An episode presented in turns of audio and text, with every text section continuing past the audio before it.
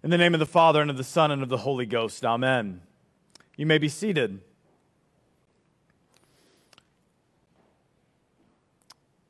And David became greater and greater, for the Lord, the God of hosts, was with him. I want to wish you a blessed sixth Sunday after Pentecost, and also, as you know, today's quite a significant national holiday. Uh, I want to wish you a happy Independence Day as well. Uh, the Holy Eucharist will be offered today to the glory of Almighty God and the benefit of His holy church, uh, with particular intention for the United States of America and gratitude for all the blessings that God has bestowed upon us, and in petition for His mercy, grace, and guidance in the days to come. In today's Old Testament lesson, 2 Samuel chapter 5, David is anointed king over all of Israel. Thus, the 12 tribes of Israel all come together and support David, and now they're a united kingdom uh, under him. And the first thing that David does as king is he conquers or takes back uh, Jerusalem, which was a stronghold uh, of the Jebusites. Uh, during the period of the judges, the Israelites had uh, conquered uh, what would become, come, to know, uh, come to be known as Zion, uh, but they not, had not been able to hold it. So David conquers it, he establishes it as the capital of Israel, and it becomes known as the city of David. Now, this is not to be confused uh, with the city of David that we hear of in Luke's gospel, which is Bethlehem and it's called the city of David also, though uh, primarily in the Old Testament, when it says the city of David, it's speaking of Jerusalem, it's speaking of Zion. But uh, Bethlehem is also known as the city of David because it was the place of David's birth. It was the place that he was from. And Jerusalem is established uh, as maybe what we would call the political capital, but it's also, as we will see later, uh, as David desires to build a dwelling place for the Lord, it becomes the center or religious capital of Israel as well. So David is anointed as king, and his accession to the throne is the long awaited fulfillment of God's promise to David.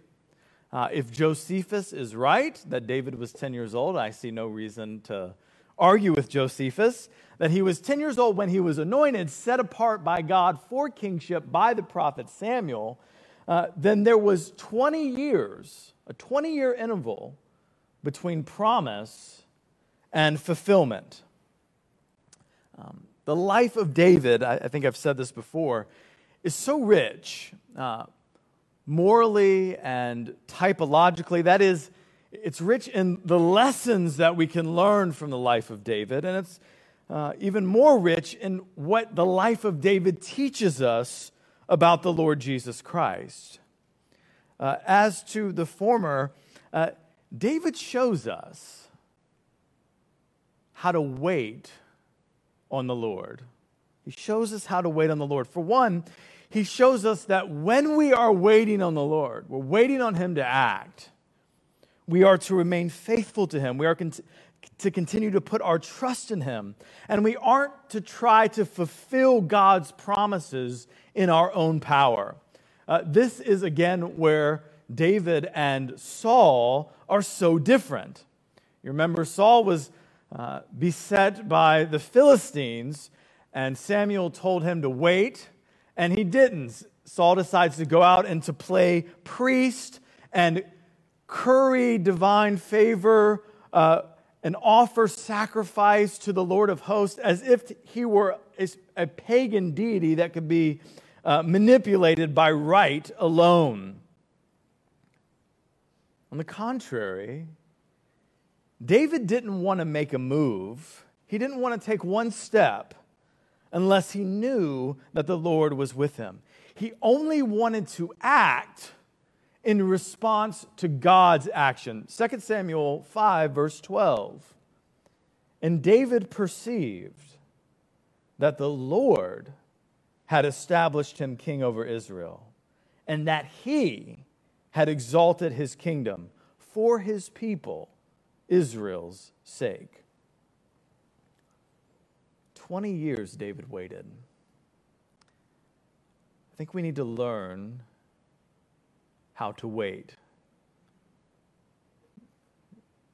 If you don't have if you don't need to learn this lesson, you can just tune out and figure exactly what you're going to grill this afternoon.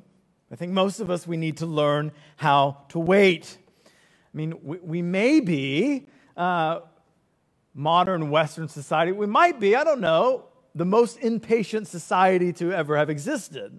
I mean, all the, it, it's really easy because of all the blessings that we have that our flesh perverts those blessings into this insatiable desire for immediacy.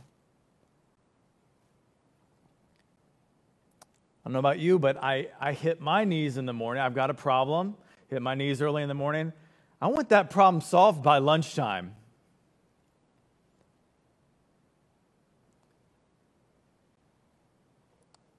But as we look at the life of David, as we look at, Scripture as a whole, in the vast majority of Scripture, and in the overwhelming majority of redemptive history, we find the people of God waiting waiting on the Lord. Abraham waiting to have a son. Israel waiting to be delivered from Egypt. I mean, the author of Hebrews talks about this that in the hall of faith in Hebrews 11, that these great figures, they lived and they died. They, they got a glimpse, but they, they never saw the Messiah come whom they hoped for. I mean, think about that. That all the prophets that announced the promises of God from the beginning all the way up to the final prophet, John the Baptist himself being the only exception. They lived and they died without seeing the promises of God fulfilled. We have to learn to wait on the Lord. But here's the key knowing that as we wait on the Lord, He waits with us. He has not left us as orphans. He gives us his very life, his very presence. Our Lord says, Lo, I am with you always, even unto the end of the age. God is with us.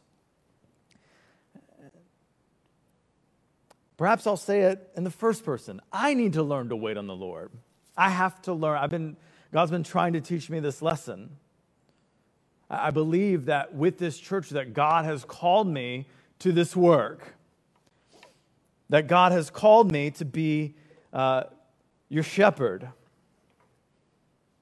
I believe with all my heart that all souls is going to be something big, that it's going to be a city set on a hill. But until then, I have to wait on the Lord. We have to wait on the Lord. And I have to give myself to prayer and to ministry of the word. And only walking through the doors that God has opened. Learning that wisdom, that only walking through those doors in our lives that God Himself has opened. And having a sensitivity to the Holy Spirit of God, that like David, we can actually perceive when God is at work and cooperate with the work that He's doing. So, again, that's just one example of um, the example that David is to us, but he also, again, he, he teaches us about Christ. His whole life, uh, well, not his whole life, but most of his life, points to Christ.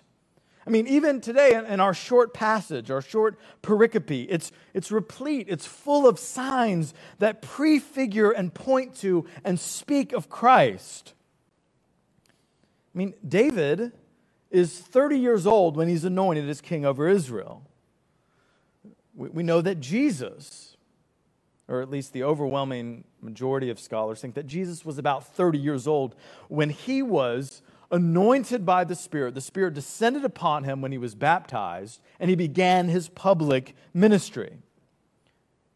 David triumphed in Jerusalem and established it as the capital of Israel.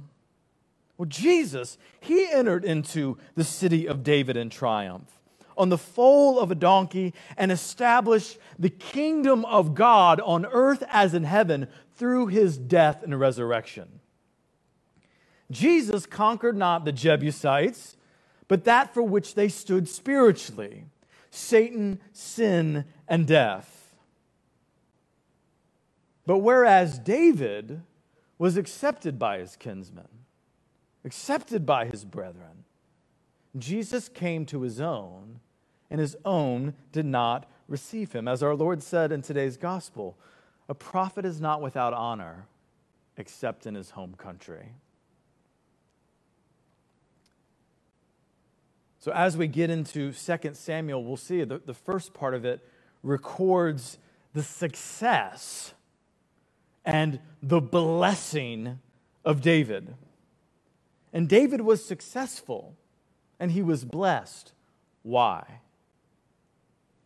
Because the Lord was with him. One of the blessings, maybe my, my go to, one of the blessings that I'll, I'll give to the children at the altar rail is from Luke chapter 2, verse 52, which, which describes the young Jesus.